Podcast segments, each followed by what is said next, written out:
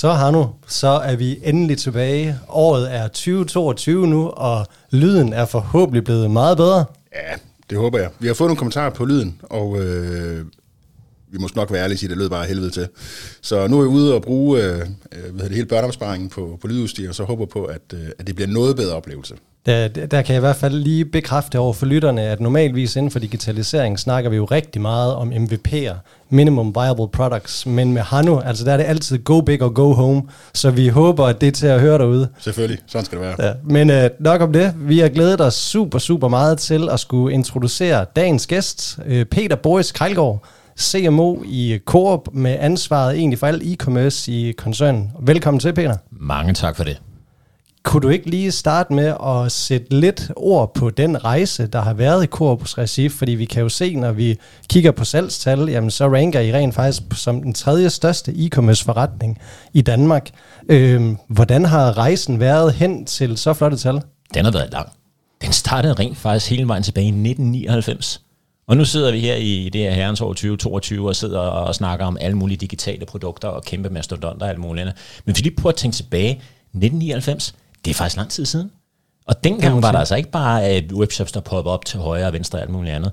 Men der havde man jo, øh, og jeg siger mand, fordi jeg var jo ikke ombord dengang, der havde man i hvert fald en investeringsvillighed og en fremsynlighed, der ligesom sagde, at det her e-kom, det bliver vi nok nødt til at vide noget omkring. Så man startede i 1999. Dengang var der ansat øh, seks mand, og den måde, det foregik på, det var, at du kunne bestille dine produkter, og så hentede du ned i en lokale superbrus eller kvickly og så fremdeles. Og jeg tror, at en af grundsangerne dengang var jo ligesom, at så den lokale butik kunne lige pludselig udstille en myriade af forskellige produkter, som man ikke havde nede på hylderne. Mm. Så det gav jo rigtig god mening. Klip til, øh, dengang var det meget det, vi kalder non-food, det vil sige, det er FDB-møbler, cykler, bøger og så fremdeles. Øh, så kom hele maddelen også til, hvor at man kan bestille øh, produkterne hjemmefra og få det leveret hjem til, eller nede i den lokale butik, altså hele omnichannel-delen. De to butikker samlet i Coop.dk er i dag så blevet en milliardforretning, øh, som er efter danske forhold meget, meget pænt tal da. Og også bundlinjemæssigt, der er klar ved os ualmindeligt fornuftigt. Så det har været en, en lang rejse, øh, spændende rejse, og en rejse, som jo på mange områder måske først lige reelt er begyndt at fart nu.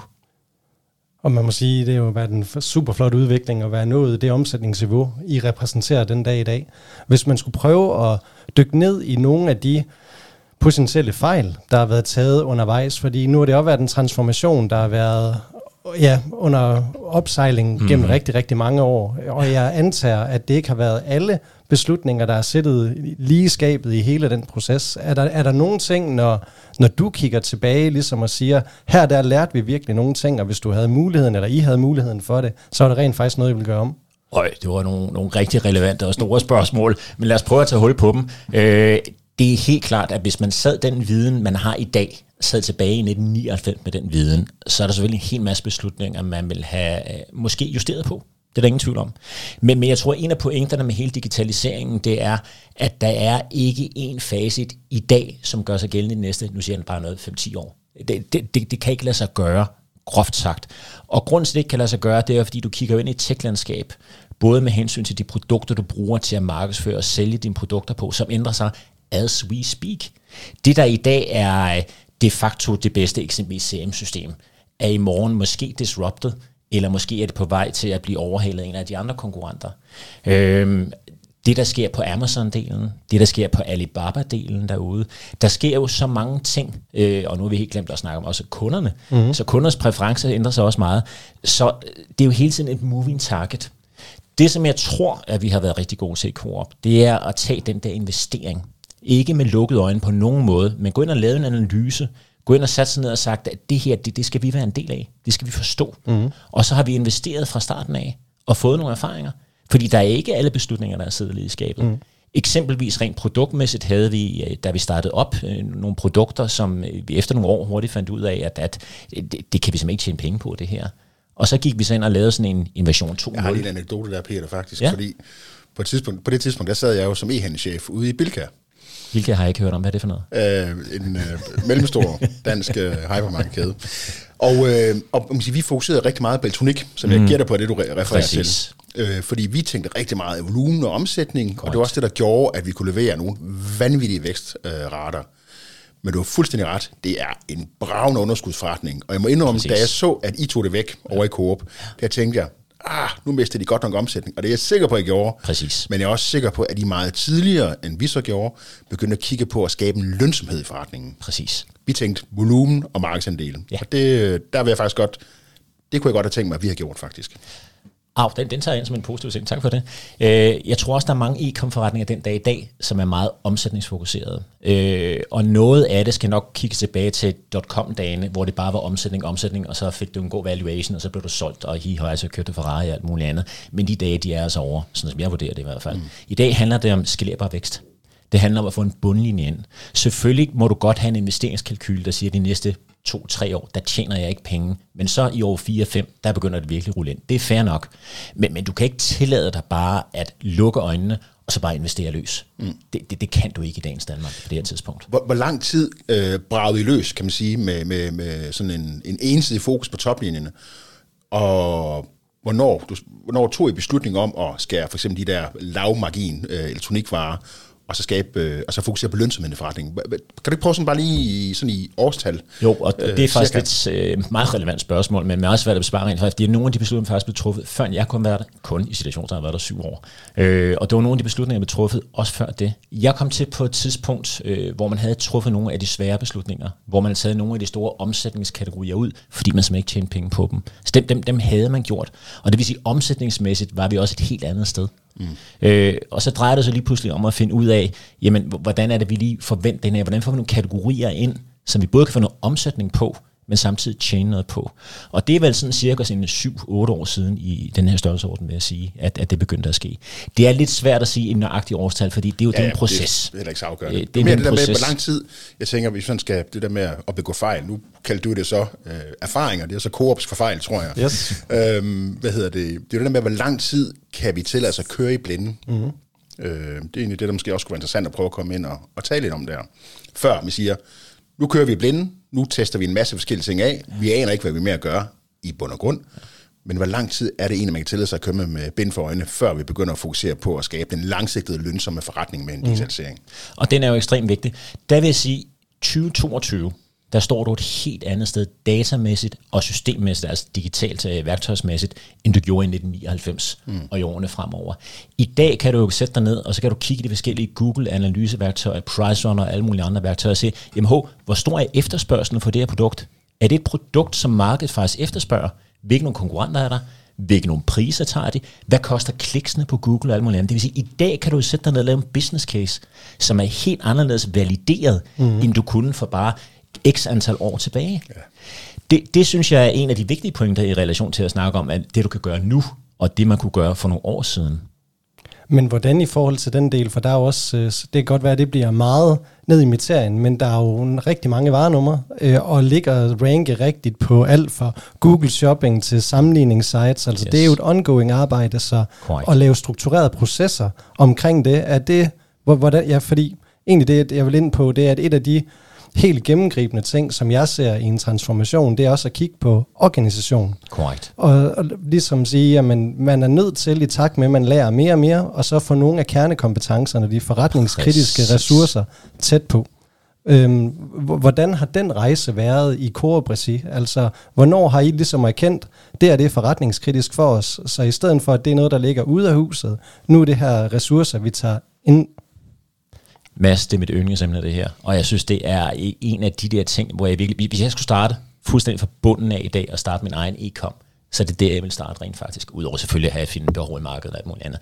Det her med at tage ejerskab og have hånden på kogepladen, og ikke lade det ejerskab ligge hos forskellige digitale bureauer, eller hvem du nogle gange arbejder sammen med, det er key mm. i den her dialog. Øh, og og det, det er den, du skal have fra starten af, for virkelig at kunne skalere en forretning, sådan som jeg vurderer det i hvert fald, og skalere forretningen også på bunden. Fordi det du lige pludselig finder ud af, når du tager ansvaret ind, for eksempelvis øh, paid search på Google eksempelvis, hvor du altså betaler for de her kliks, du gange får fra Google. I det, det vi havde, der havde vi et specialbrug til at gøre det, da jeg startede. Mm. Og de gjorde det simpelthen fantastisk. Altså det, det kostede ikke alverden, og de var virkelig, virkelig dygtige til det. Så øh, hvorfor i alverden sige farvel til dem, herr Krejlgaard, hvilket var det, jeg gjorde, og hvorfor i alverden så selv ansætte en mand til det? Jamen simpelthen fordi, du skal vide, hvordan det her fungerer. Du skal have hånden på kogepladen. Du skal have det 24-7 hver evig eneste dag. Så det der med at hive tingene ind, altså indsource, det er det, mm-hmm. vi sidder og snakker om Præcis. her, og tage ansvaret, er fuldstændig ekstremt vigtigt. Den måde, vi startede på, og der må jeg indrømme, at der tog jeg faktisk en lette version til at starte med, fordi der tog jeg hele reklamedelen. Mm-hmm. Jeg arbejdede på daværende tidspunkt sammen med, jeg tror, det var tre forskellige øh, reklamebureauer, hvor jeg sagde, okay, hvad er business casen egentlig ind i at hive projektlederne ind og ansætte dem, nogle grafikere, nogle tekstfolk, og så fremdeles, hvad er business casen i den? Og det var en meget, meget fornuftig business case. Det var også en lette måde at gøre det på. Men man skal måske ikke helt undervurdere, at det der første skridt er vigtigt. Og næle det første skridt i en transformation, hvor du indsourcer, den er bare vigtig. Fucker du den op, undskyld udtrykket, så er det sværere at tage skridt nummer to. Så jeg tog den lidt enkle, Jeps. og det var hele den her reklamebureau-del. Så vi ja. lavede vores eget reklamebureau. I dag der har vi uh, 13 mand siddende i et internt reklamebureau, der laver tekst og grafik og projektledelse. Det som der er, uh, der hvor jeg det, det, det finder vi en hel masse ud af. Business case-mæssigt, det, det, det, var, det var vigtigt. Øh, men i relation til e-com-delen, der, der var for mig den store øjenåbner, det var der, hvor vi tog den her paid search-kanal, altså Google-kanalen, mm-hmm. hvor du betaler for tingene, tog vi ind, ind for specialisterne, og selv ansat folk. Vi ansatte en mand fra Google til at klare det her for os. Og det var der, hvor jeg sådan lige måtte synke skroen en ekstra gang, inden jeg sagde, det er det her, vi gør. Fordi lige pludselig, jeg kan altså ikke pinpointe en eller anden og sige, at det er byrådet, der ikke fungerer, eller et eller andet, eller de er også for langsomme, eller vi er jo bare en og alt muligt andet mm. i en mm. lang række af klienter, så vi kan ikke få så meget tid hos byrådet. Nej, nej, nu er det mit ansvar. Jeg bliver som marketingchef, bare lige for at slutte den af, min, min, jeg bliver som marketingchef lige pludselig ansvarlig for omsætningen. Det er mit ansvar at sørge for, at den omsætning, der står i budgetterne, den skal vi på med nå. Hvis jeg lige må presse dig til at kigge lidt bredere på værdikæden. Nu siger du selv, du er ja. marketingchef. Yes. Øh, hvis du var kejser, ja. og kigger på hele værdikæden, altså ikke hele Coops værdikæde, men hele e-com værdikæden, mm-hmm. hvad vil du så øh, indsource, og hvad vil du holde natterne fra? Kan du, tør du at, at give nogle bud på det? Alt, hvad der differentierer mig og giver en værdi, vil jeg indsource. Alt, hvad der er en ren commodity, og hvor jeg ikke mener, jeg kan gøre det bedre selv ved indsource det, vil jeg ikke røre ved. Kan du prøve at give nogle eksempler? Der er nogle ting, eksempelvis logistikmæssigt. Øh, rent faktisk har vi faktisk indsourcet øh, noget i Coop øh, af forskellige årsager. Men for en, en helt almindelig Coop, undskyld, en helt almindelig e-com-spiller, der tror jeg nok, at, at sådan, øh, at den del af supply chain, tror jeg ikke, jeg vil røre ved.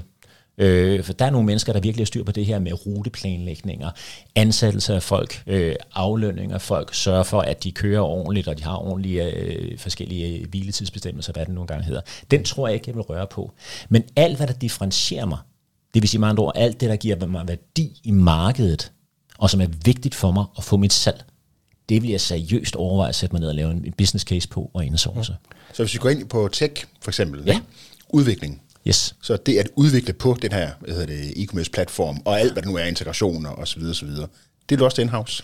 Det vil jeg seriøst overveje. Men det afhænger også, hvad er det for en tech stack, jeg går ind og køber i. Mm. Øh, og så nu begynder det også at blive lidt øh, nørdet det her, men det er jo sådan en best of breed strategi, hvor du har forskellige leverandører, og så samler du selv i en stor tech stack, eller du kører one suite to rule them all, hvor du kører hele Adobe stack mm. eksempelvis. Der behøver du måske ikke så mange integrationsansvarlige, fordi der har du en helt stack, du kan bare kan putte dine data ind i, og så kører det. Mm. Øh, men, men, men du har jo fat i, i den lange ende her, fordi det her med at forstå den digitale maskine, og få den spiffet op, og få det, som man kalder API'erne, altså datatilgang fra det ene til det andet system til at køre, det er jo virkelig der, hvor der er mange penge at mm. hente.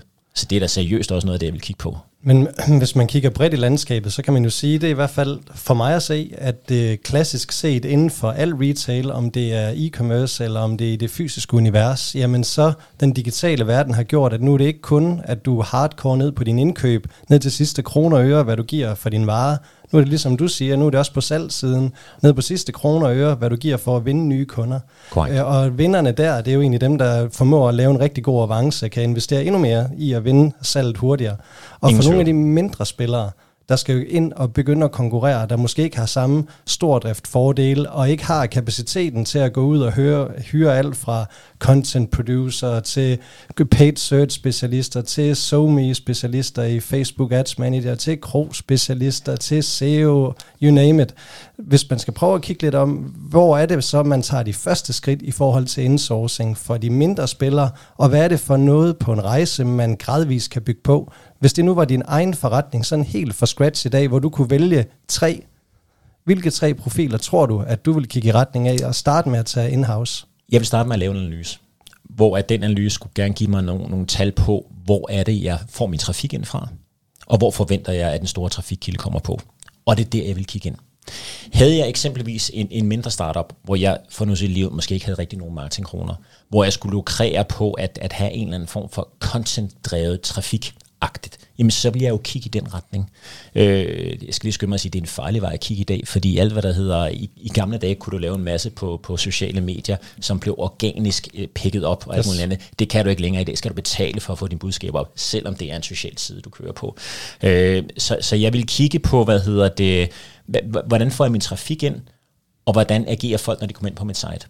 Fordi der er jo både noget med at få hentet noget trafik ind, men den trafik, som der kommer ind på din site, altså med andre ord din butik, skal du også sørge for at konvertere til et salg, eller hvad du nogle gange vil ud af den. Så der kunne jo også være noget konverteringsspecialist-agtigt til at kigge i det her.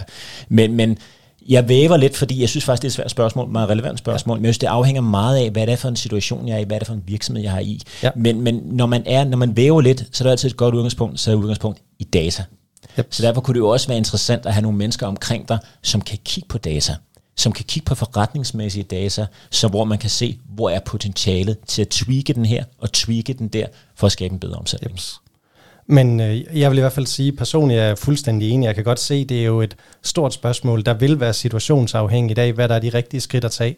Men det er nu engang, det er det, der er virkeligheden mange steder. Det er, at når økonomien er begrænset, så er der noget, der gradvist bliver, at man stille og roligt kan tillade sig at indsource nogle ressourcer.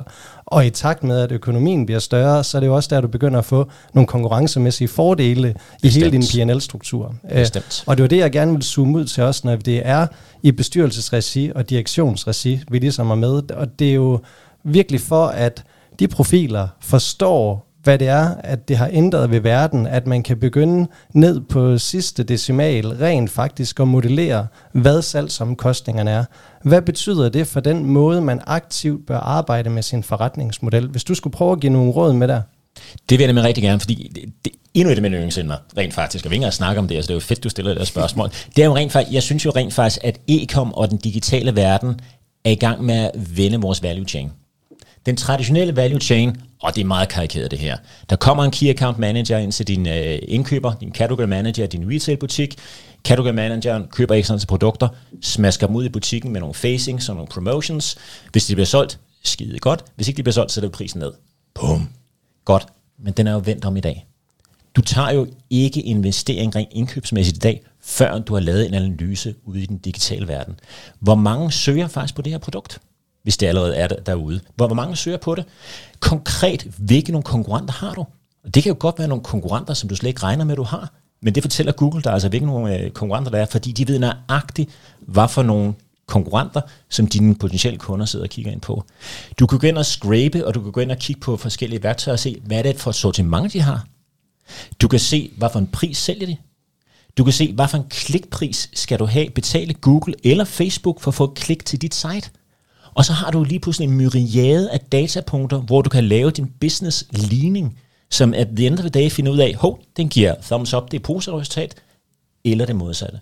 Så det, der er super, super interessant her, det er, at vi ved meget mere omkring den potentielle afkast af vores investering, lang tid før, end vi reelt tager den. Så du, du committer ikke dine, dine aktiver, før end du reelt har et, et, et virkeligt data-evidens grundlag for at tro på, om din investering er rigtig, eller den ikke er rigtig. Det er jo mega interessant det der, fordi når du skal ind og præsentere, eller nogen skal ind og præsentere det her for sin CEO, du sagde 10 ord der, jeg som CEO måske ikke helt forstår. Øhm, så, der, så, så det kunne være lidt sjovt at prøve at dykke lidt ned i, hvordan, hvordan, øh, hvordan f- har du fået det mandat til at tænke på den måde der? Fordi der er to veje. Det ene det er, at CEO'en kommer i gang med at sætte sig ind i, hvad betyder alle de her mærkelige ord, så de forstår, hvad det er, du taler om. Og den anden vej, det er at sige, øh, jeg stoler 100% på dig, bare kør. Øh, og, og de der to øh, poler er, er Enig. Det findes nok ikke så mange steder. Nej. Øh, det kunne være sjovt at høre, hvordan, hvordan delen har du fået det mandat til at, at kunne tænke på den måde, og arbejde på den måde? Jeg tror, at jeg og, og de mennesker, som jeg arbejder sammen med, vi har taget det. Simpelthen fordi, at vi, vi har bevist, at det her, det kan vi.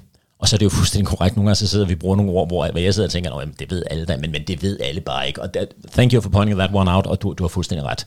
Øh, men det åbner så også op til et andet interessant emne, fordi hvor meget skal en CEO eller en bestyrelse reelt sætte sig ind i her? Mm. Hvor meget øh, lingo skal de forstå af det her? Og der er min meget, meget klare budskab, at man behøver måske ikke forstå alle de der trebogstavs øh, kombinationer. Mm. Det, det, det har jeg egentlig ikke nogen øh, ambition om, at en bestyrelse eller en, en C-level øh, bestyrelsesmedlem eller C-level person skal sætte sig ind i. Men i dag er det mit billede, og nu er det meget sort-hvidt det her, og det er meget karikeret det, jeg siger, men jeg synes, der er room for improvement i relation til at sætte sig ind i den digitale verden, dens aktører, dens måde at agere på, på det her niveau, vi sidder og snakker om mm. her. Jeg synes, jeg synes simpelthen, at, at vi godt kunne blive bedre på det her sammen. Yep. Og her der taler jeg ikke om at læse en fagbog to gange om året omkring, hvordan internet fungerer rundt omkring i verden. Det er slet ikke det, jeg sidder og snakker om. Mm. Men den her kontinuerlige dialog sammen med konsulenthuse, sammen med tech providers, Adobe, Google, Facebook, eller hvad det nu kunne være. Snak sammen med andre virksomheder, som er midt måske i en digital transformation, mm. eller måske er kommet om på den anden side. Det er simpelthen noget, der skal investeres tid i. Mm. Det er ekstremt vigtigt område for et hvert bestyrelsesmedlem og et hvert C-level medlem i en hvilken som helst organisation. Og igen, tilgiv mig, den bliver lidt karikeret og lidt sort-hvid, den her, men, men det mener jeg virkelig 100% sikkert. Og hvorfor mener jeg egentlig det? Det er jo fordi, alt vi sidder og snakker digitalt, der er jo ikke noget, vi rører ved i dag, som ikke på en eller anden måde er digitalt. Mm. Og alt, hvad vi tror i dag, øh, det læser vi måske om i via Wired Magazine, eller amerikansk tech-magasin, der snakker om en eller anden 3D-printning, eller sådan noget, som vi siger, åh, det er godt nok smart om nogle år. Ja tak, men det yep. vi læser om i dag, det bliver altså masseproduceret i morgen. Og det bliver masseproduceret i morgen, så kommer det ud til en pris, hvor markedet er mega stort. Øh, og lige pludselig, så kan det være en game changer for det marked, du er i. Ja. Der er du faktisk fat i noget andet, som er mega spændende. Jeg synes, du har fuldstændig ret. Du er som bestyrelsesmedlem, CEO, du er bare nødt til at acceptere, at den kompleksitet, der er forbundet med digitalisering eller digital transformation, altså der er en, der er en høj grad af kompleksitet, og det rører alt i værdikæden. Så der er no way around. Du er nødt til, Præcis, nødt til at sætte dig ind i det. Og så er der et andet perspektiv, du kommer ind på her. Det er tidsperspektivet, det her. Fra at vi sidder som bestyrelse øh, og klapper hinanden på skuldrene og siger, nu har vi taget en beslutning om, at vi skal drive den her virksomhed igennem en succesfuld digital transformation, øh, og så til, at man begynder måske at kunne se nogle af de resultater, som I kan se i dag. Hvor lang tid tager det? Hvad er det for en rejse? Prøv, prøv lige at snakke lidt ind i den rejse der på, ja, igen, bestyrelsesdirektionsniveau. Det går sjovt. Jeg tror på, at det hele starter med, at man har en ledestjerne. En ledestjerne er måske ikke defineret 110.000 procent nede i en eller anden form for PhD-afhandling med, hvad vi skal nå. Det, det tror jeg faktisk er helt forkert. Men du bliver nødt til at vide, hvad er det for en retning, vi går. Når vi har en ledestjerne, så skal vi også have en strategi for, hvordan vi kommer hen til den ledestjerne. Og den strategi tror jeg på er en trappetrin. Hvad var Coops ledestjerne? Au. Øh, hvis vi går helt tilbage i 1999, og igen, nu, nu jeg var oh. der jo ikke, vel? Er det en samme ledestjerne? Nej, det er det ikke. Ja. Men, men dengang vil jeg helt klart, der, der tror jeg, det var et strategisk valg for at vise Coop-koncernen, hvordan man driver e-com. Fordi man i 1999 og årene før jo egentlig godt vidste, at hov, der sker altså et eller andet på den her front, mm. og der bliver vi nok nødt til at være og lære noget omkring. Så jeg tror, at den strategiske ledestjerne dengang var simpelthen at finde ud af, vise os lige, hvordan man driver en, en fornuftig forretning ud fra et e-com-perspektiv. Så vi starter vores egen virksomhed, og så gør vi det. I dag er ledestjernen jo øh, på mange områder helt, helt anderledes og ændret sig markant øh, fra blot at, at være, hvordan driver man egentlig en e-com-forretning, og blive klogere på det, og det er blevet meget klogere på, og dygtig til, til i dag at være et decideret profitcenter. Men det er også der, jeg synes, at noget af det, når man snakker selve matematikspillet i hele det kommercielle setup, at det, det vil jeg virkelig altid advokere for, at de kompetencer er du simpelthen nødt til at forstå på bestyrelsesniveau, fordi hvis du ikke forstår den grundlæggende matematik, så er det svært at sætte ledestjernen op og allokere de ressourcer, der ligesom skal med, til rent faktisk at understøtte den udvikling. Øh, og jeg er helt enig med, at det der med alle mulige buzzwords, det giver ingen mening, at bestyrelses- og direktionsnummer, i hvert fald ikke den brede bestyrelse, skal, skal sætte sig ind i. Men som samlet flok er man simpelthen nødt til at forstå matematikken. Og det er det Correct. der for at prøve at gøre det simpelt.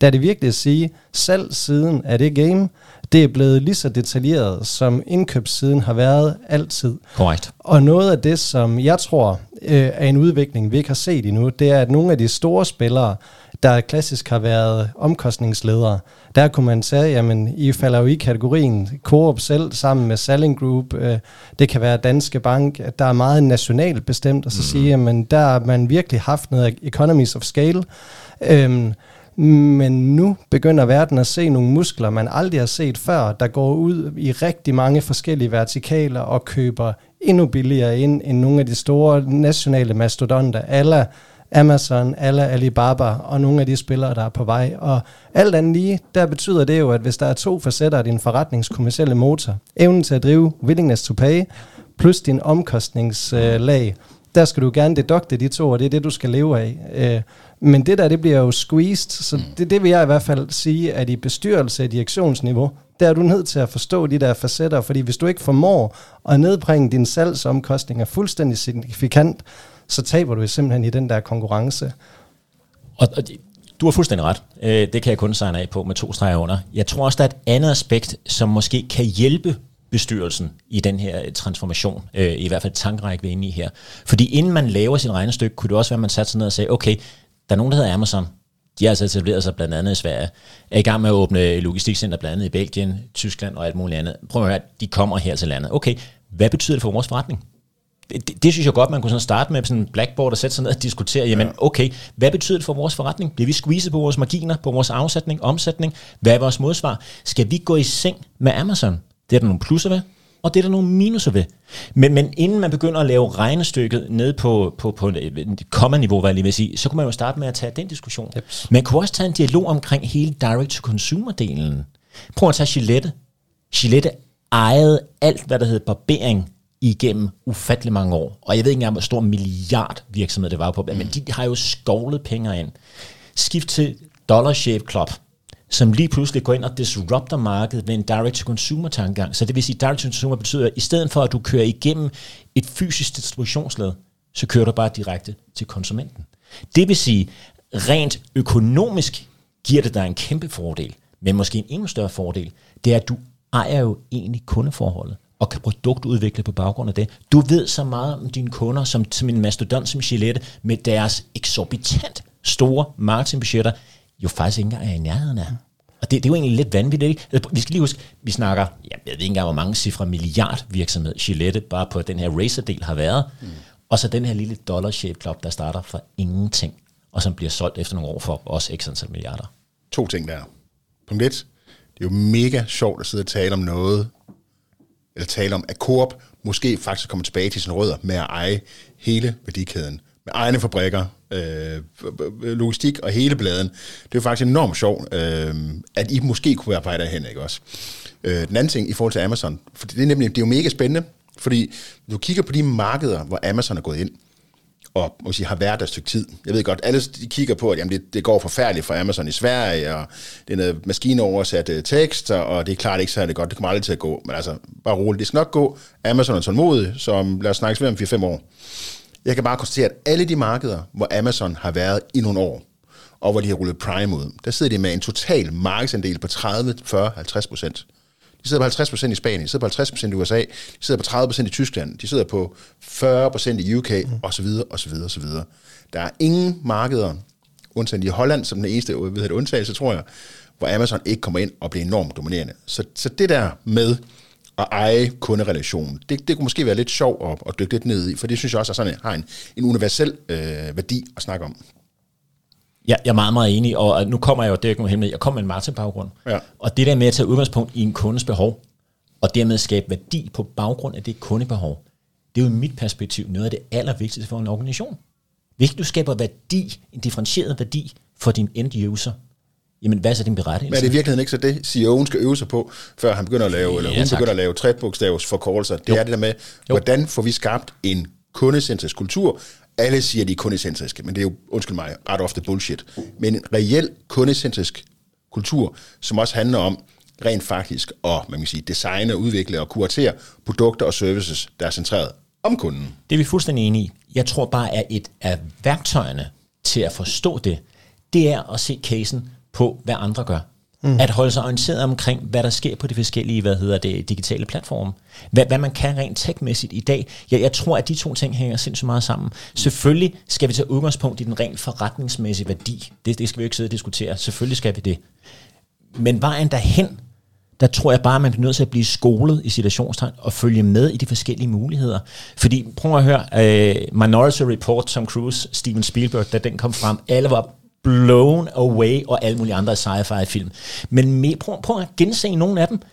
Det er jo ufattelig mange af de ting, som man ser i de film, i, i heltenes hverdag, i de film der, som er real life stuff, I dag. Ja. I dag. Ja. Jeg mangler stadig et hoverboard. Ved du hvad, der, der er en forretningsmulighed for os her. Lad os, lad os snakke om det lidt bagefter. Øhm, spøj til side. Det, der var lige et kontraspørgsmål, sådan, men nu tabte jeg faktisk lige tråden. Har nu, jeg kunne se, at du havde noget Det er jeg ked af. Jamen, jeg har altid noget at spørge om. Jeg kan, jeg, kan jeg ikke bare få lov til at snakke i øvrigt? Nej, men altså, det, det er jo sjovt det der, fordi øh, jeg sidder hele tiden her, hvor jeg snakker og tænker på, jamen det er fint nok, hvad kan jeg lære øh, som CEO, hvad kan jeg lære af det? Men jeg tror, du er fuldstændig ret. Det er den der balance mellem at måske, øh, fordi som CEO, der har du også den fornemme opgave, det er, at alle i virksomheden forstår, hvor vi er på vej hen, hvorfor gør vi, som vi gør. Og det handler ikke en skid om tech. Det handler ikke en skid om e-com og alt muligt andet. Det handler om, at man hele tiden skal ud og sælge ideen om, at vi faktisk kan findes om 10 år, vi er relevante om 10 år, vi kan fandme lave penge om 10 år. Og den vil jeg gerne følge op på, fordi der har du fuldstændig ret i. Og et, et underafsnit til det spørgsmål her, det handler jo også om den transformation, som du så ser i din organisation som CEO, eller bestyrelsesformand, eller hvad det nogle gange er. Der kan man godt risikere, hvis nu du sørger for, at du indsourcer en hel masse digitale personer, som begynder at tale de der tre bogstavs øh, abbreviations og alt muligt andet, der mister Men du resten af din organisation. Det vil sige, at du skaber reelt en kløft. Det kan du potentielt komme til. Og det vil godt nok være ærgerligt, at du investerede i nogle mennesker, hvor du ikke får lukreret den dataviden og de, de kompetencer, som de kan, ind i din normale organisation. Og der tror jeg rent faktisk, at her coronadelen har skabt en hel masse ting der. Fordi hvis vi lige kigger på bestyrelser og på organisationer, øh, så tror jeg, at dem, der var rimelig hurtigt ude rent digitalt, det var eksempelvis sådan nogen som mediebranchen. Og hvorfor var det det? Jamen, de fandt hurtigt ud af, at det der med digitalisering, det så man i udlandet og alt muligt andet. Så tænkte, det her, det skal vi altså være med på. Der er også noget annonce, øh, og alt muligt andet. Så de var ret hurtige til at gribe den. Og der er mange af de her gamle mediehuse, som er ret langt fremme på den her front. Det må man sige. Så det var ligesom måske level 1 på bestyrelsesniveau. Den, der kunne man godt se, det, der skal vi være med. Level 2 har måske været øh, nogen, der har kigget på rent omkostningsbasen, og kigget på, jamen prøv at der er nogle digitale værktøjer, det skal vi som organisation have ind, fordi det kan bringe vores, øh, hvad hedder det, øh, average øh, selling price og rent omkostningsbasen den lidt ned. Men så kommer der så den tredje del her under coronaen, hvor at den fysiske, hvad hedder det, retail ned, den bliver lukket ned, hele omsætningen, du går måske fra at, at bedst at have en e-commerce del af din forretning på et sted mellem 5 og 10 procent, 10 procent, hvis du har været rigtig, rigtig dygtig. ikke? Det går måske lige pludselig til 20 procent. Så sætter man sig ned og regner lidt på den, okay, 20 procent i år. Hvad så næste år, om to år, tre år? Hvor lang tid går der, før det lige pludselig er 40 procent af vores omsætning, der kommer fra retail, undskyld, fra den digitale retail, frem for den fysiske retail. Mm. Og hvad betyder det for min organisation? Skal jeg pludselig have vendt min organisation om, så mit focal point egentlig er den digitale distribution, og så resten kommer egentlig, altså man, man vender sig med styrkeforholdet, man så må sige, og hvad betyder det så for min transformation af min organisation? Og prøv at høre, den er altså ikke enkel. Nej. Men der er noget der, der bliver fuldstændig vand på min mølle. Jeg så, øh, hvad er det, et halvt års tid siden, trak jeg nogle tal i USA for generelt at se, hvordan ser det rent faktisk ud med fremgangen i retail-salget. Og når jeg siger retail, så mener jeg ikke kun fysiske butikker, brick and mortar, så tænker jeg på alt salg ud mod slutforbruger, som slutforbrugeren selv forbruger. Så også via commerce og øh, marketplaces und så videre i retail-salget. Og generelt set, så stiger det retail-forbruget omkring 3% om året. Men hvis man bryder det ned, og så kigger i en brick and mortar vertikal, der er der jo mange af dem, der har haft vækstrater, der ligger omkring 6% hen over en femårig periode, altså et op af inflation. Og så sidder du og kigger i et e-commerce landskab, der stadig vækster omkring 30% i snit. Og nu kan man bare sige, e-commerce-kagen, den er ved at være så stor, at hvis den bliver ved med at æde en stor andel af den generelle øh, vækst, der er i retail-forbruget, så er der jo nogen på et tidspunkt, der kommer til øh, virkelig at sige, at det kommer til at gøre ondt. Så jeg synes, der er noget matematik, der forklarer der, hvorfor det er, at man kommer til at se, eller vi ser allerede nu noget butiksstød, med mindre der sker noget fuldstændig drastisk på husleje, eller hvad man skal sige. Det er i hvert fald der, hvor jeg tror, at der er momentant noget at redde, men Jeg har lige det- fast tal til dig. Globalt set, så udgør e-commerce 20% af den samlede retail-omsætning. 20% globalt. Jeps, så er jo ligge 30 procent oven i det, hvis de vækstrater de fortsætter. Hvad er det så for en del af kagen, det tager næste år? Og det, jeg synes, der er spændende også fra et strategisk perspektiv, nu taler vi Amazon, men de seneste data, jeg så, det er, at der er syv spillere, der står for omkring 60 procent af verdens e-handel. En af dem er Amazon, øh, så er der Alibaba, øh, både med Taobao Mall øh, og deres, hvad er det den anden hedder, Ali, den, den anden vinkel- AliExpress. AliExpress, lige præcis, tak.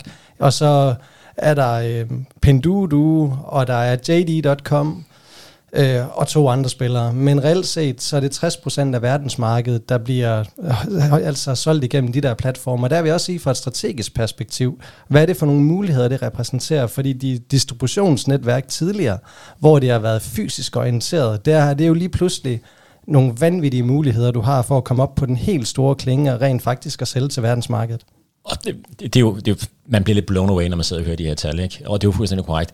Mit øh, indspark til, til en CEO, der sidder og hører det her, eller en bestyrelsesmedlem, der sidder og hører det her, det er jo, få det testet af. Lad være med at vente for lang tid. For den udvikling, det her foregår med, det er en udvikling, vi slet ikke kan forholde os til, for det kører simpelthen så hurtigt det her. Så start med at få det testet af.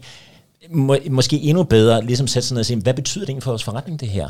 og så teste det bagefter. Fordi Amazon, du behøver jo ikke at tage hele dit produktsortiment og smaske det ud på Amazon i morgen. Du kunne jo vælge at sige, vi tager den her produktlinje, eller de her produkter, og så tester vi det af, og så får vi nogle erfaringer og lærer af det. Men, men, men mit pointe er bare, du bliver nødt til at sætte dig ind i det her. Du er nødt til at have en holdning til det her. Yep. Og der, der er der lidt to ting, fordi på den ene side kan jeg ikke stille mig uenig i det der med at teste ting af. Det skal man altid gøre. Det er på den måde, man, man finder noget. Men samtidig, hvis vi kigger over i bilsektoren som et eksempel, og man kigger på Tesla, der er gået all in på en forretningsmodel, der er digitalt og begynder at tænke og bygge biler mere som softwareløsninger, end det har været klassisk set, eller hvad man kan sige. Det, det der er det svært at se, den altså etablerede bilindustri, de har været vant til at bygge biler på en helt anden måde, har bygget hele deres produktionsfaciliteter på en helt anden måde. Det kan godt være, at de begynder at teste men deres primary business ligger stadig et helt andet sted, hvorimod du har en meget mindre spiller, men 100% af deres fokus er jo på det nye og på at bygge, hvordan fremtiden er, og der synes jeg bare, at man har set gennem tiden, jamen når den form for disruption ser, så kan det godt være, at der er nogle spillere, der har langt større muskler, både økonomiske og interne ressourcer i form af tid, men deres fokus er der bare ikke, fordi de har stadig et hensyn at tage til deres primary business, der er deres brød på bordet nu og her, og så det andet, det bliver en lille smule mere testing, men hvornår er det, at man også skal have modet i direktions- og bestyrelseslandskab til at sige, nu det her, det handler simpelthen ikke om test, det er strategisk vigtigt det her, det kan kun gå for langsomt. Lad mig komme med et dansk eksempel her. Øh, I min brode fortid, der, der sad en ansvarlig for, for Toys R Us øh, på nordisk plan øh, som var jo drevet af, af toptøjorganisationen, som jo ejede Fedt og BR. Lang historie kort. Øh, den virksomhed går jo simpelthen nedenom og hjem. Og det gør den af flere år, som blandt andet Bilka og andre mange gode spillere finder lige pludselig ud af, at den periode, hvor at Toptøj er solgt absolut mest legetøj, altså juleperioden, der kunne man lige pludselig købe Lego og alt muligt andet minus 50% ned i Bilka og alle mulige andre gode steder, fordi man købte selvfølgelig også lige noget kaffe og noget flæskesteg og rødvin samtidig med. Samtidig med, så skete der jo, det, det var en ting med hypermarkeds, der gik ind og tog en stor del af indsyn om det, men den digitale del ændrede sig også. Fordi det man jo i gamle dage gjorde, da man sad i toptøj, øh, som i øvrigt har gjort det helt fantastisk, det skal man. Jeg har ja. meget stor respekt for den case, de har lavet. Meget, meget stor respekt. Meget, meget dygtige mennesker. Men det var jo, at når du ejede distributionen, så fik du salget. Du kunne jo ikke svinge en død handkat og slippe den, uden den ramte en fætter BR noget sted i Danmark. Det var en af vores salgsdirektører, der sagde det på et tidspunkt. Ikke? Og det havde han altså ret i. Men, men det var ud fra devisen og businessmodellen, at ejer du distributionen, så får du salget. Men den bliver jo disrupted i det øjeblik, der går bits and bytes i den. Min pointe er egentlig som følger, at det havde man godt set i organisationen, så man havde lavet sådan en glasshouse-ting, hvor man lavede webshopsene og lod det køre fuldstændig detached fra resten af organisationen. Man fik den også integreret på et tidspunkt, men aldrig nogensinde all in. Så det, det, det, er, det er en tricky en, du er inde på her, Mads, fordi hvor, hvornår er det, man skal trykke på de der digitale knapper og sige, nu er vi all in. Yep. Og det, den skal jeg ikke sidde her og, og sige, at det har jeg altså den øh, løsning på, for det har jeg ikke. Mm. Jeg tror, det er meget case by case orienteret. Min pointe er bare her, man må ikke vente for lang tid. Det kan koste dig alt. Yep. Yep. Jeg har en lille kommentar der, fordi øh, det styrer du jo selv. For det handler jo om, at man kan sige, at få testet så meget af, at du rent faktisk gør det på et oplyst grundlag, i stedet for bare at have hovedet under armen og sige, nu gør vi det her. Øh, så jeg tror mere, det handler om, hvordan får vi skabt en kultur, hvordan får vi skabt en masse test rundt omkring i organisationen, organisationen øh, som gør, at vi alle sammen bliver lidt skarpere på det. Og det kan godt være, at det er en lille bitte forretning, der kun udgør 0,01% af omsætningen, men måske skulle øh, direktøren, måske han eller hun, gå ned og kigge lidt nærmere på den forretning. Hvordan kører det? Hvad er det for nogle, ved det, nogle øh, vilkår? Hvad er det for et marked, øh, det opererer på? Fordi det er, jo, det, er jo, det er jo det eneste rigtige svar, det er, hvis du vel og mærke er interesseret i at tage et oplyst grundlag, så er du nødt til at skabe den viden selv. Korrekt. Det, øh, Men, ja. men i, altså, jeg, jeg ser også, der er en anden side af det. Altså, det er lidt mere Men, på, jeg, lige, på undskyld, jeg har lige en hurtig opfølgende kommentar. Undskyld, jeg har afbrudt. Det er bare okay. altid. Kom med den. Find dig eller gå hjem. øhm, for det er også sjovt, fordi har I lagt mærke til i rigtig mange år, eller lad os sige for 7-8 år siden, hvis du snakker med en, øh, en grossist, kunne I godt tænke at prøve at sælge noget direkte? Nej, nej, nej, kanalkonflikter, så bliver butikkerne sure, og uha, uha, uha. Hvor tit hører I ordet kanalkonflikt i dag? Aldrig. Øhm, så jeg tror også tit, at det sådan handler om, at, man siger, sige, at der er en eller anden form for sådan en comfort zone i, at nah, der er nogle uskrevne regler, vi ikke må bryde, øh, så derfor gør vi det ikke. Hvor jeg siger, altså, undskyld, fuck det. Øh, fordi det er godt, at du sidder med dine fire S'er, og det er ret ligegyldigt, hvis der kommer ind med en, en, en med en ordentlig pistol og peger på dig. Så, så man, er jo, man er hæsket til at prøve at gå ud, og måske endda også tage og prikke lidt til nogle kanalkonflikter osv. Man er tæsket til at gå ud og løbe nogle risici for at komme i gang. Enig. Men, men der vil jeg stadig sige, jeg, jeg tror helt sikkert, der er en del af lytterne. Det mærker jeg i hvert fald i egen konsulentforretning. Nogen, der gerne vil ud og tage en færre share i direct-to-consumer-salg, men som tidligere har ageret alt igennem distributører. Og selvom at potentialet er åbenlyst og konstateret, jamen så er der jo stadig et hensyn til at sige, det, det forretningsben, vi står på lige nu, det der er brødfødders, oh, der skal vi ikke gå ud og, og begynde at skabe for meget rav i den. Øh, så, så der er også stadig nogle ting, der er med at have modet og sige, Øh, og der er det jo måske der, at den internationale scene er, Ja. er spændende, fordi Ja. ja. der godt kan være nogle nærmarkeder, hvor man agerer lidt mere, som man har været vant til, ud fra de hensyn, der har været, men digitaliseringen har bare åbnet nogle nye muligheder for at penetrere verdensmarkedet, hvor der ikke er de samme hensyn. Peter, kunne man forestille sig, at Coop gik ud og solgte møbler på Amazon? Nogle af jeres egne produkter? Nej. Og jo. Nej, det, det, det tror jeg faktisk ikke, fordi vi, vi ejer jo også, vi, vi er godt klar over værdien i at eje kundeforholdet. Vi er et kooperativ. Vi er Coop, vi er danske. Øh, jeg, jeg, men jeg skal ikke hedde sidde og sige, at det kommer vel til at ske, men, men, men det forestiller mig faktisk ikke. Den ligger ikke på min agenda i hvert fald. Mm. Jeg vil langt hellere skabe en, en differentiering i markedet, der gør, at folk har lyst til at købe hos os fordi vi giver dem en værdi. Mm. Det vi jo plejer at sige rent faktisk, det er, at hvis vi benchmarker op mod Amazon, og øh, Mads, du er i markedet for en barnevogn, for eksempel. Så der er ingen tvivl om, at det sortiment, du ser på Amazon, det er måske, nu ser jeg bare noget, 17.000 barnevogne. Og det, det er for nogen en, en fordel og en fed ting. For andre er det ikke. For andre, og det er vores approach, de vil hellere have en kuratering. De vil hellere have, at det er Coop med de værdier, vi har i Coop, som har sat sig ned og siger, vi har rent faktisk nogle regler for, hvilke nogle produkter vi køber, hvordan de er produceret, hvad for nogle kemikalier, der er blevet brugt, hvordan man har bortskaffet affald og alt muligt andet. Så, så vi har rent faktisk en kuratering i forhold til den produktsortiment, som vi tilbyder til dig, Mads. Så det kan godt være, at vi ikke har 17.000 forskellige barnevogne, til gengæld så har vi fem. Så du behøver ikke bruge så meget energi på det. Vi har den fra den helt prisbillige til den lidt dyrere herover. Men de har været igennem vores CSR-briller og vores Coop-briller. Det, det, det er vores approach til det her. Fordi jeg tror også, en af pointerne, også når vi snakker direktion og bestyrelse, det er, hvor- hvor- hvordan man slås vi med de her mastodonter. Mm. Fordi hvis du tager den en til en og kigger på IT, økonomi, market power og alt muligt andet, og slås mod Amazon, ja, held og lykke med det, ikke? Det kommer du aldrig nogensinde til. Det får du altså blå øjne på med det samme. Men, men pointen her, der skal vi tilbage til det klassiske strategiske øh, arbejde. Når du er op mod en, som bevisligt er stærkere for dig, så lad være med at slås en til en, men find ud af, hvor du skiller dig ud. Og det er jo det, det handler om det her. Og det er jo i høj grad også noget, jeg synes, det kunne være en sjov dialog på en bestyrelsesniveau og direktionsniveau. Det ekstremt vigtigt for Det her det er, en, det er en mega spændende diskussion, øh, vi kommer ud i nu. Fordi man kan sige, hvor du førhen, der er det handlet om kapital, det handlede om indkøbsvolumen, det handler om, hvor god du var til at eksekvere. Ikke? Og nu kommer jeg fra en virksomhed, hvis jeg skal drille lidt. Øh, Må du så gerne. Vi driller jo altså, vi er pisse gode til at Coop er gode til strategi, vi er gode til at eksekvere. det er sådan, det vi sagde. Det tænker jeg nok, du har hørt før. En enkelt gang. Men øh, tilbage til sporet, til sporet. Så i dag, selvom du er mega dygtig til at eksekvere, selvom du er rigtig dygtig taktisk på markedsføring og logistik og på alle mulige ting og sager, så er det måske ikke nok, for der er altid en, nemlig Amazon, der er 10 gange bedre end dig til det. Så vi er tilbage ved noget sådan lidt mere old school. Hvad er det egentlig, vi står for? Hvad er det egentlig for et brand? Hvad er det for en virksomhed? Hvad er det for en reelt? Hvad er det for en value proposition, vi har i dag? Så der er måske mange virksomheder, der lige skal starte med at genopfinde sig selv, op, genopfinde sig selv først, før de begynder at trykke på de helt store digitale knapper. Jeg tror, du har fuldstændig ret, og jeg tror, at en sund eksercits, det er jo at tage det der digitale linse ned over den forretningsmodel, som vi har i dag, og sige, hov, hvor kan vi value af det i den her proces? Både rettet mod kunderne, men også bagudrettet den her value chain. Og så slår det mig rent faktisk, nu har vi siddet og snakket i hvert fald nok en halv time, jeg ved ikke, hvor lang tid vi har snakket, tiden går hurtigere. Det er 45 fedt. minutter har vi talt. Hold nu op, mand. Prøv at høre, Vi har ikke brugt ordet disruption endnu.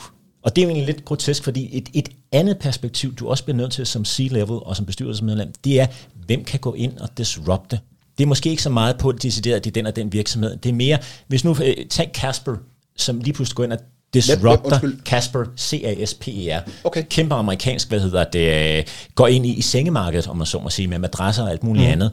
Går helt op med den der forretningsmodel, der hedder, at der er kunder, der kun vil købe senge og madrasser, når de ligger nede i en fysisk butik. De siger, nej, prøv nu at høre her, der er rent faktisk nogle mennesker, der ikke behøver det her.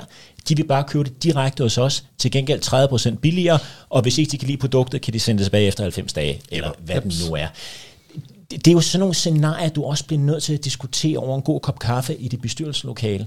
Fordi du bliver nødt til at måske ikke have regnet alle de forskellige ting ud, der kan ske, men du bliver i hvert fald nødt til at have en kultur i din virksomhed, hvor der bliver tænkt den slags tanker. Mm. Hvor der bliver tænkt den slags tanker, at vi kan ikke forudse, hvad der sker i morgen, men vi kan forberede os på, at den position, vi har i markedet, er så stærk som overhovedet muligt, og hvordan gør vi det? Og så være ærlig over for sig selv. Altså, så at det er ikke nok, at vi har set den flotte PowerPoint fra reklamebrud, og det ser pisseflot ud, og vi har en flot profil, film osv. osv. Lige dobbeltklikken 5, 6, 7, 8 gange ekstra på, Enig. holder det her ja. egentlig vand. Enig, og der er vi også tilbage til det med organiseringen, og måske også kulturen mm. i den organisering. At det, du bliver nødt til at have nogle mennesker omkring dig, hvor det her, det er noget, man snakker om. Ja. Det, det er en del af den måde, du tænker på. Confirmation bias er en af de største Enig. risici i den her Enig. sammenhæng. Vi, vi havde i et tidligere afsnit, der var vi lidt omkring at drøfte det her med, om du ligger, eller at det er et meget dansk fænomen, at når du har en forretningsmodel, så ligger du næsten alle ikke i en kurv, og så er det det ben, du står på, og så går du næsten ned med det skib, eller hvad man skal sige, hvor amerikansk og kinesisk måske tænker lidt mere i revenue streams, og stille og roligt begynder at udskille nogle ting af ja. forretningen generelt set. Og der synes jeg jo et dansk fænomen, når du nænder sengebranchen, altså der har det været godt set strategisk af Jysk at gå ind og købe sengetid.dk øh, som et eksempel og få det ind, få nogle nye muskler. Og det er jo også noget, Præcis. som Coop, når man har musklerne til det, jamen, så giver det Præcis. også mulighed for opkøb øh, på, en, på en helt anden måde. Men det her med strategien i forhold til egne varer, det er jo lidt der, hvor at i hvert fald, at hvis du kun sælger Red Ocean varer, hvor der er rigtig mange sælgere af det samme, så er man jo op imod Amazon og andre. Hvem er så bedst til at skabe det salg billigst med den bedste service uden so weiter? Hvordan kigger I på det her med at eje egne varer og egne brands? Vi elsker at eje egne brands. Øh, vi har FDB-møbler eksempelvis, vi har Mustang-cykler, vi har, hvad hedder det, øh, Friends legetøj, vi har legio forskellige det her. Selvfølgelig, fordi det det er en del af vores DNA. Det er det helt klart, men selvfølgelig kigger vi da også på, at når vi ejer produktet og selv sælger produktet, så gør det altså lidt lettere at to make an honest buck, om man så må sige. Mm. Øh, så så det, det, jo mere vi kan af det, jo bedre, og det er noget, som vi øh, bruger ret mange ressourcer på. Et, et enkelt billede, jeg godt kunne tænke mig lige at sende ud i æderen til dem, der lytter her, det er, jeg plejer at bruge et billede af, at hvis du har en, en product offering, eller et tilbud til markedet, hvor du meget kommunikerer produkt, og pris. Og det er det, du hele tiden buller på af. Det svarer lidt til, at du sætter dig ned på en stol med to ben. Hvis du sidder på en stol med to ben, skal der ikke ret meget til, før du vælter. Hvis du får et tredje ben ind, og det er i vores tilfælde kurateringen og Coop-brandet og alt muligt andet, så har du lige pludselig en stol, som du sidder lidt bedre på i det øjeblik, at Amazon går ind og skubber lidt til dig. Fordi hvis, hvis du har en, en, en, en offering til markedet, der kører på, at vi kun kommunikerer vores produkter, det er verdens bedste, vi har verdens største sortiment, bla bla bla, og vi er billigst, bla bla bla, er lige indtil Amazon står og, og, og bliver mødt, øh, øh, eller kunden møder Amazon et eller andet sted digitalt, ikke? så har du altså en udfordring, og så taber du sgu nok salget. Det er faktisk lige før, at jeg synes, vi skal lade det være det sidste ord. Ej, ja, jeg har et sidste ting her nu. Nu er det mig, der afbryder. Så det, det, er faktisk, det var faktisk lige for at lade sådan opsummerende. Nå, det er så fint. Kunne du ikke lige prøve at sige, hvis du kigger tilbage på hele Coop-forløbet og din øh, brede, ja, vanvittigt stærke erfaring, hvad er det så for nogle must-win battles, hvis du skulle nævne 3 til 5, ja. som er sådan de vigtigste key takeaway? Hvad skal der styr på for at lykkes med en digital transformation? Det starter med din ledestjerne i strategi. Og herunder, når vi dobbeltklikker det, så er der selvfølgelig også analyse og alt muligt andet. Men, men, men hvis ikke du har en klar ledestjerne, som der er fuldstændig bejen på i hele organisationen, så, så, så glem det. Hvis ikke du har en strategi, der fortæller dig trappevist, altså i nogle faser, hvordan du når til den ledestjerne, men så synes jeg også, du er groft udfordret. Når, når du har det stykke papir i situationstegn på plads, det er step 1. Når du har den, bliver du nødt til at sige, hvad er det for nogle ressourcer, jeg har behov for, for at tage de forskellige steps. Det kan være, at øh, vi skal indsource noget.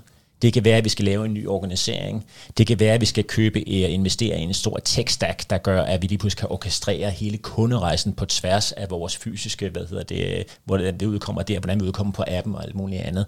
Øh, men men jeg, altså, jeg, jeg vil hellere være lidt grov og så returnere, øh, og så sige, for mig er det afgørende i enhver transformation, ligegyldigt med du sidder og snakker om, så bliver det nødt til at handle om, hvor vil vi hen, og hvordan vil vi derhen. Jeg ved godt, det lyder meget enkelt, men man prøver at høre 9 ud af 10 tilfælde, hvor det ikke fungerer derude, så er det fordi, du ikke har styr på det. Bum. Bum, ja. det tænker vi begge to. Vi var enige om, at uh, skulle vi så ikke lade det være ordene for Jo, i dag, for en super faktisk, spændende ja. wrap-up-snak. Ja.